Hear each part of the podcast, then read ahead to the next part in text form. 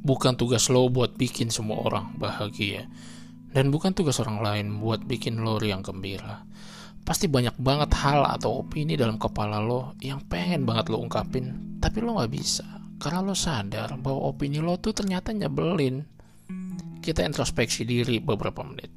Biar hidup lo gak berasa sempit. So, let's talk about it.